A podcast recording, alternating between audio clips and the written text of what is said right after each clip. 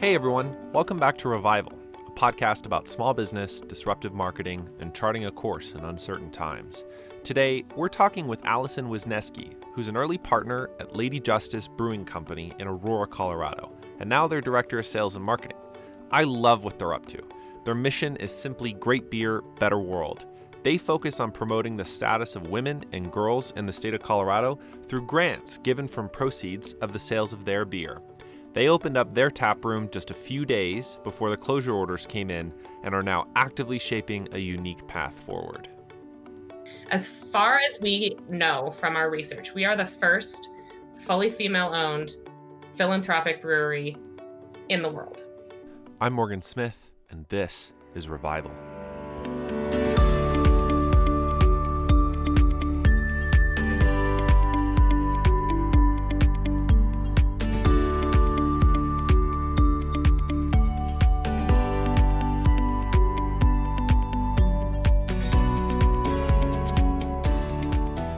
Thing I wanted to know a little bit about was your story joining the company from a very early stage. Yes. And how you found yourself in the brewing industry doing sales and marketing.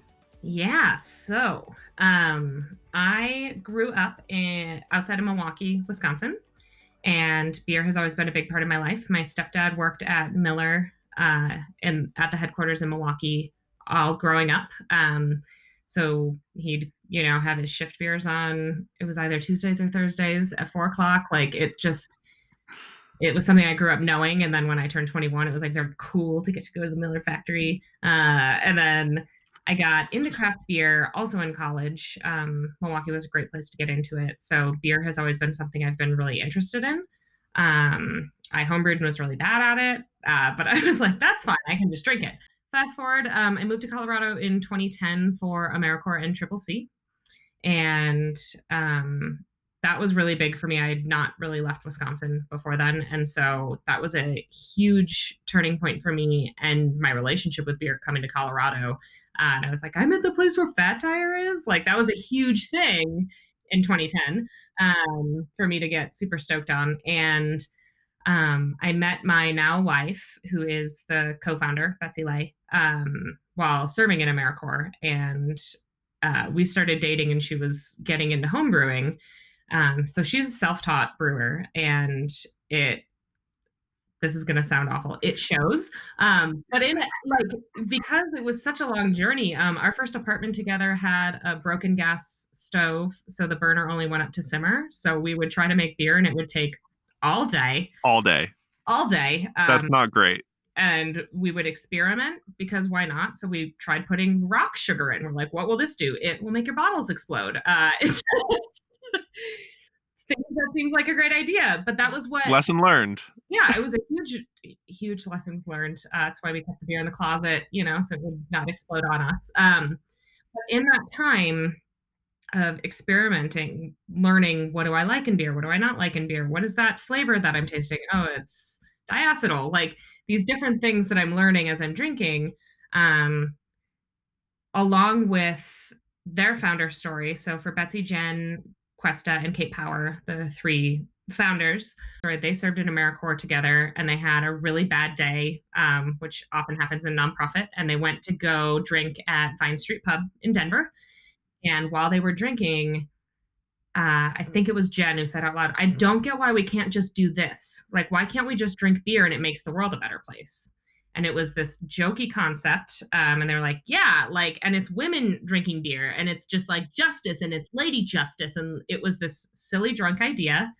Um, Kate and Jen went off to law school pretty soon after that. And um, Kate was writing up for her business law class, uh, they were like, come up with a business and then figure out the legal around it. And Kate was like, I'm just going to play around with that Lady Justice idea.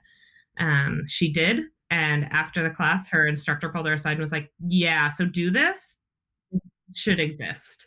Um, so the concept was born out of this idea of great beer, better world. And it was how do you brew beer to make the world a better place? You give the money back to your community. So we've always been really invested both in promoting the status of women and girls in the state of Colorado through grants because all of our nonprofit backgrounds show how much that group is left behind. um, as well as just making really good beer. Uh, so that's that's been kind of the story from it. Um, and I have a background in marketing, um, journalism, advertising, fine art photography is my undergrad degree, and then I have a master's of arts in social change. And I've always been focused on how do you take marketing and then make it good for the people. So Lady Justice was a perfect fit. Um, so I joined on and was like, all right, let's make you a website. Let's make you social media names. And they're like, we're not ready. We're not ready for that. We don't have any beer. Um, and I was like, yeah, but we will. So claiming those domain names back in, I think 2012 was like the wow. best choice. Uh, yeah. and early mover. yeah, played well for us in SEO world. Thank goodness. Mm-hmm. Um, and that's just kind of it. The rest is history. It was Betsy jumping in and taking as many classes as she could online, um, getting in with the Pink Boot Society, getting in with other amazing female brewers, which take up such a small amount of the brewing industry, but in Colorado is very concentrated.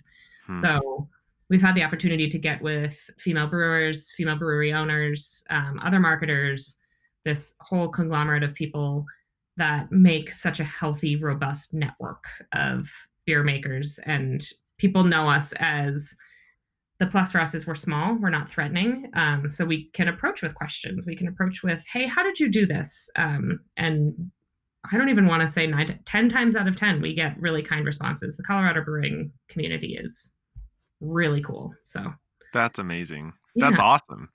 One thing that really uh, struck me, of course, is the mission of Lady Justice Brewing. And I wanted to dwell a little bit on this uh, in a couple ways. The first, I did want to know a little bit more about how it works. So somebody buys beer from Lady Justice. How do those revenues go back in the way that um, you say they do? Our mission has always been and always will be give back to the community. Um, we won't exist if we are not giving back to our community.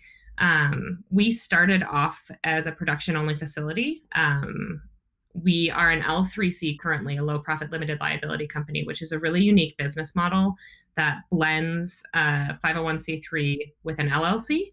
Um, so the best example that we have of that is Tom's Shoes. Tom's Shoes, you buy a pair, you give a pair. That's how they function. Got it. Um, the rule is that you cannot exist solely to make money. You cannot exist to profit. So for us, we've always known we would like to pay ourselves dollar for dollar what men make in the industry plus some uh, and we would like to give back. And so that's always been how we are. One day we'll pay ourselves. We're years in at this point and have not done one day. Soon. Soon. Uh now that we're at the tap room, it's like it's actually soon. So that's good. Uh but so the way in which we give back, we started off in this production only facility, our 323 square foot room with no windows in the center of a warehouse um, in Mountain View, which is over by Lakeside Amusement Park this production only facility for us was creating what we call a community supported beer membership. So CSB. So like a CSA, but it's for beer. Um, and the way that people join is they purchase a membership and then they come and pick up the beer. It's been specially brewed for this. When we started, we were doing bombers, so those bigger bottles, and then a 12 ounce test recipe. If people liked the test recipe, we would brew it for the next round. Um, because we were small, we had a custom built system from Colorado Brewing Systems um, that fit into our tiny space that lifted the mash tun out um, with a crane. It was it's a whole thing. If you scroll way back in our social media, you can see it. Her name is Bruhilda. We loved her deeply. Uh, so that keeping operations super small meant that we were spending a couple hundred bucks to brew beer and bringing in a couple thousand. Uh, we then sat with that money and then took grant applications. Since we all come from the nonprofit background, we were able to take in those grant applications, uh, write write up the form, send out the applications to anybody who works with women and girls in the state of Colorado. That's the only prerequisite that we had. Um, often there were families also, and we're like, that's fine. Uh, children, uh, which was a strange conversation. Do do organizations that work with kids want beer money? And then mm. uh, legalized marijuana happened, and the answer mm-hmm. became, yeah, they just want the money. Um, yep. So great for us. Yep. So we've worked out that way um, on this granting system. And another thing that we always want to do is showcase those who are receiving the grants. And so, because of those great relationships that we built up with other breweries and other organizations and companies and different folks who are very interested in this social enterprise way of giving, we host we would host events at other breweries, do tap takeovers, um, businesses, co-working spaces, anything that would have us, and invite the nonprofit to also come in. And so people would come, pick up their beer, drink the beer, have a celebration, get to know these nonprofit owners, get to know the people who are winning the grants, who are taking the grants. Um, so we've had from girls going to basketball camp to a classroom that couldn't afford their books to um, queens of hip hop, like a hip hop dance group. To I mean, like you name it, we've given to it. Hands of the Carpenter. So working with women who are coming out of abusive relationships and teaching them how to fix cars. Like there's really, really cool organizations that we've given to. Um, and we just try to find ways to talk about their stories, share them as often as we can. Um, so that's the giving side. And moving into the tap room space, that's been a huge discussion mm-hmm. of like, mm-hmm. so how does this go? But the plan will be a portion of every beer. So pricing model will be based on cost of the beer that goes into the keg and then what comes out the door. Um, trying to keep it affordable, um, but having it at a little higher price point with the knowledge that a portion of every single beer you drink from the Lady Justice Brewing Company goes back into your community by promoting the status of women and girls. So we've got those numbers worked out. We just haven't gotten to use them yet. Uh, so One day. One day, real soon. We'll be back in a moment, but hey, I've got exciting news. Revival is a podcast from Scale to 1 Million, a small business training platform and community. And Scale to 1 Million is offering a live event on June 3rd about charting a course in these uncertain times, essentially figuring out how to disrupt in this new economy. You'll learn about how to pivot your business, how to leverage a unique value proposition, and also how to create one, and a sneak peek at our transformative financial fusion formula and its role in growing revenue and defining a path forward. Scale to 1 Million is on a mission to revitalize communities everywhere through the power of small business. We help small businesses find their footing and grow, and we serve all different kinds of industries. Our simple and easy to use tools have generated more than $760 million worth of growth for small businesses in over 200 industries. You don't want to miss this event. So head to scale to 1million.com, that's with the number one, and register for this event today. But then secondly, I I think I've been really interested in a really persistent upcropping of small businesses that are socially driven and in every industry. And I don't know if that's or I don't I just don't know if you have any thoughts on that or if that's just um, something that you see beyond brewing in lots of different ways or is this um, is this like a uh, a firecracker? You know, you shoot it off once and it's like woohoo, or is it more uh, persistent? Is it going to last um, as a an emergent model for for business? Big question. My wife always says this when she's asked that question. More. That's we all we ever want is more businesses to give back. Um, if you're investing in your community, your community is going to invest in you.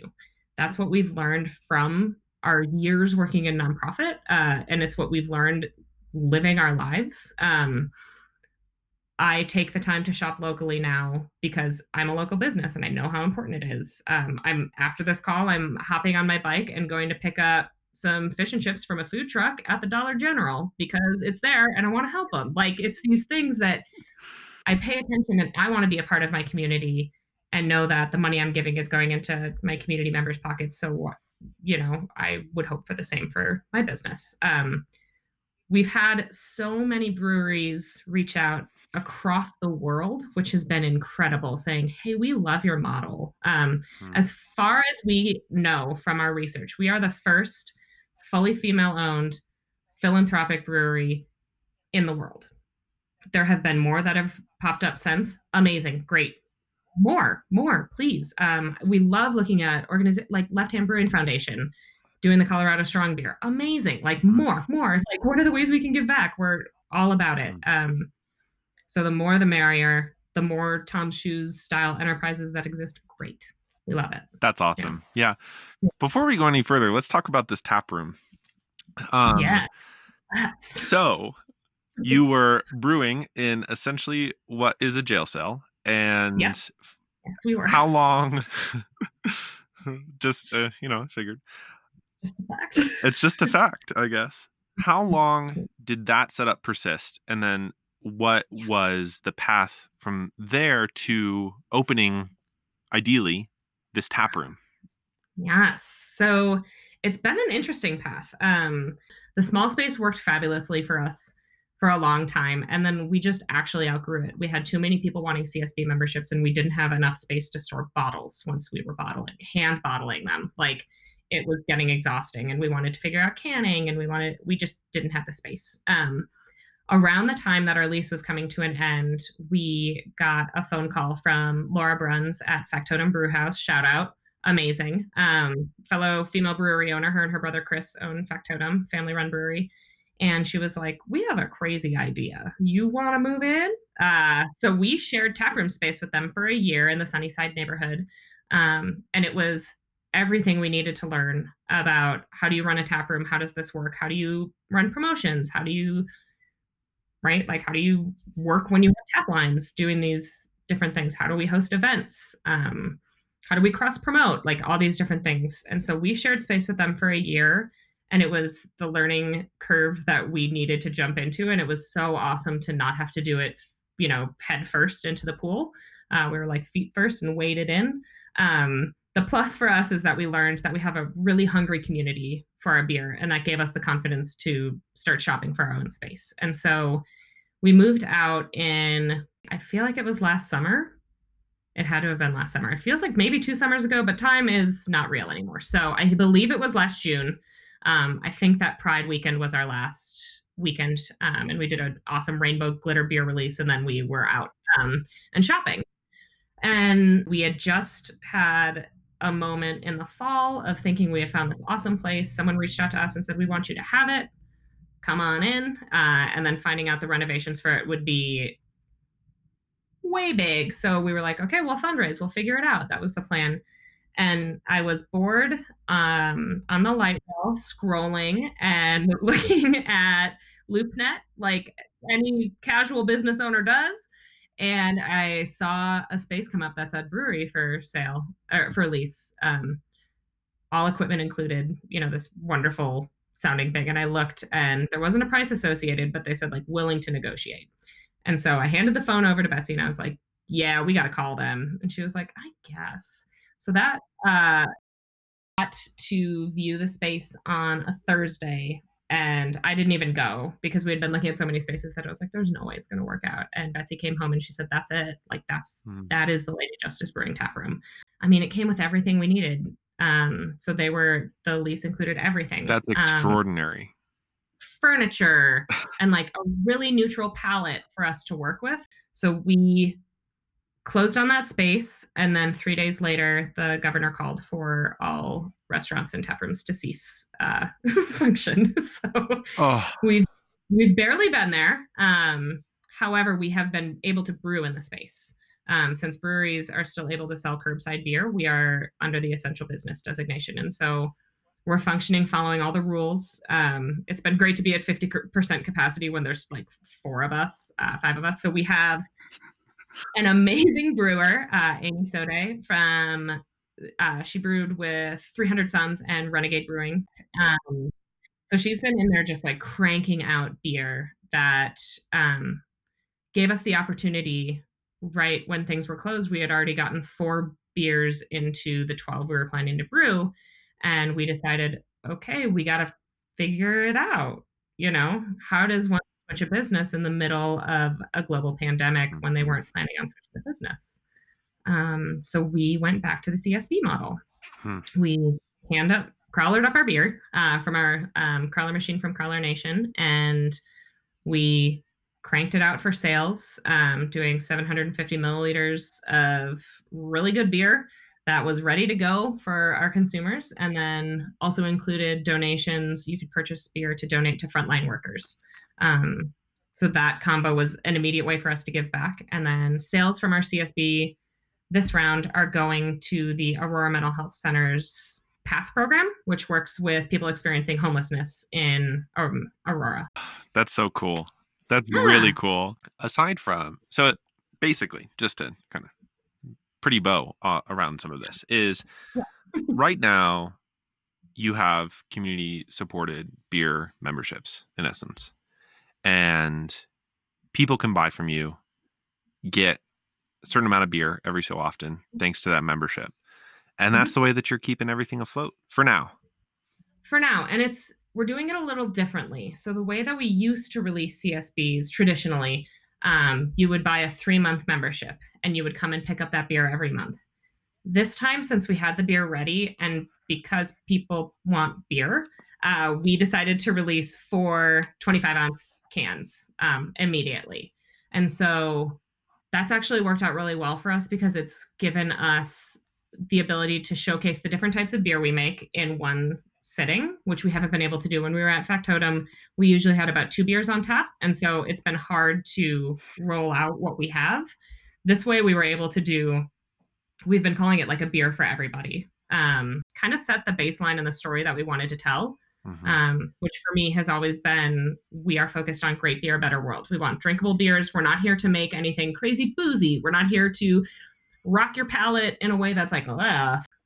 Getting people, having people have a couple beers, learn about the just Lady Justice mission, and then figure out like, okay, I do want to be a part of this nonprofits giving story. Like that's the story we want to tell, like all community all the time. And just at this point, it's day by day figuring out when do we think we can open and what will opening look like? What does it look Mm. like when you need to have your mask off to drink beer? Um, what does it look like if we want to set up sanitizer stations? What is like we're we're trying to figure it out. We're on Colfax. We're in a space where people want to just be able to pop in um, and hang out, and we don't we don't know yet. So just going along with the rules and doing our best and aggressively sanitizing. I was just texting my wife like, "You're dipping the beer in sanitizer before you hand it out," and she was like, "Duh, in gloves." And I was like, "Okay, I just haven't been." Uh, that's really funny yeah. yeah actually i i um i do want to turn to that i i like to turn to some of these questions to business owners and uh ab- about this crisis um Mm. it feels like one of the more painful things is just the incredible amount of uncertainty that we're all facing and especially because as you point out no one really knows when this will all end Mhm. so, what I would like to know for you personally is how you've been maybe coping with or, or facing this uncertainty in this crazy moment. Yeah. Um, me personally, I have a unique situation. Um, I've been sick for the better part of a year Mm. um, with a brain disorder, Mm. and I'm getting it figured out. But the good and the bad of that is it has kept me at home already for about a year um, here and there. So I got driving clearance back in October. I got a job at StickerGiant in Longmont right after that. And now I'm back home. So um, that part has been very strange for me personally, but also like I'm kind of used to being here at this point, and that gives me a little bit more freedom to feel comfortable. Um, I read a meme a couple days ago that someone posted their Instagram story that was like, I think we're all just waking up to the fact that we're uncomfortable because we were living in this cloak of what we thought was certainty. Um, nothing's ever certain, right? Um, and that's something I've learned in being sick. Um, the plus for that is okay, if we're all living in this like floating question mark, then we're all living in that together. So what does that mean? Like, can we be a little kinder? Can we be a little more gentle? Can we be a little more patient? Um, and that attitude has kept me pretty calm. Um, I can't say the same for my wife, who and the tap room space. Um, right. she's she's a very calm person let me be clear um but that part has been we're not the only people who are uncertain um the brewers association put out a call asking when do you guys think that you can make it to if you were to have to stay closed and a lot of places said no more than three months um that's a really tough fact there are so many breweries that exist in a tap room only space that don't have a crowler machine in house that don't have any canning near them that don't have the option to get their beers to go um, i've seen different places take like bring in your milk jugs um, these very it's just people doing what they can to get by. Um, and that's the hard part and the magic of the brewing community is um, people reaching out and saying, "Hey, you know what's worked for me?" or "This mobile canning line, let's all come together and ask them and split the cost, bring our kegs to a place and get our beer canned. Like, let's try something different." Um, innovation in the craft beer space has given me a lot of comfort because everybody's willing to try. Um, our options are try or fail. Um, and so everyone's trying, and that part has been really good to see. We've had so many good conversations with fellow business owners. Um, Baba and Pop's Pierogies just opened down the street from us, like the same day, and then they were like, "LOL, this is our only day open, and now we have to close."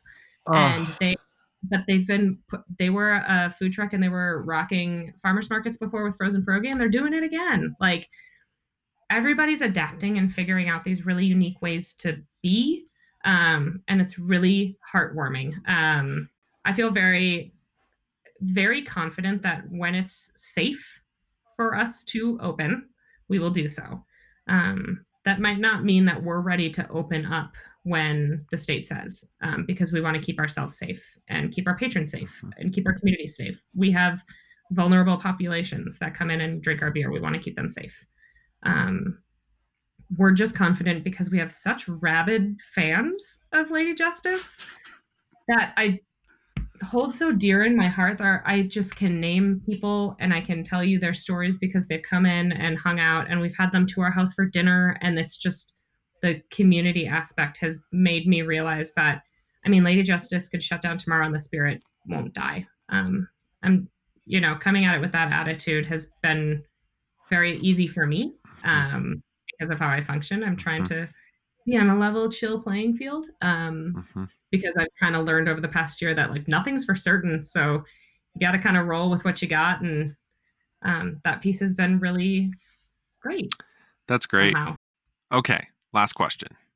Okay. What are a few things that give you hope right now? so, our community is full of the most amazing patrons of um, we have so many people who purchase CSB beers and they don't drink. Um, and they're giving them to their friends who are frontline workers. They're giving them to their neighbors and saying, Hey, I haven't met you before, but my name is blank and I'm right next door. We can talk over the fence. Let me know how you like that beer. Um, I have hope in the fact that we have such an incredible team. The Lady Justice family. Um, we have people who volunteer, people who have been with us since the beginning. Um, um, and our team of folks who are working Amber, Paul, Laura, Morgan, Ian, Joey, Ryan, Angie, Colleen. I'm like naming anybody I can think of. People who have shown up and said, Can I deliver beer for you?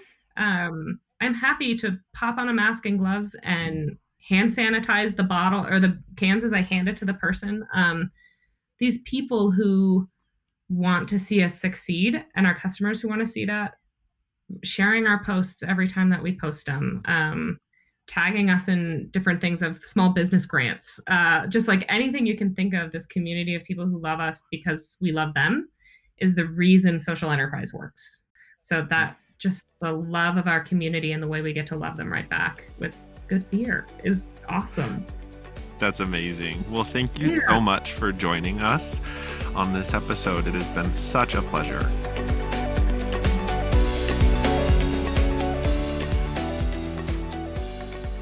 Thanks again so much to Allison Wisneski for joining us. Lady Justice is offering to go beer sales and delivery and takeout on some select days through the week. So you can visit ladyjusticebrewing.com for their menu and links to purchase their beer and learn more about their mission. You can also follow them on Instagram at Lady Justice Brewing. And again, if you're a small business owner or entrepreneur looking for a path forward, head to scale1million.com, that's with the number one, to register for our live event on June 3rd. Thanks to Crystal Husky, Robert Smith, and Quinn Tenorio for their support in producing this podcast. See you next week.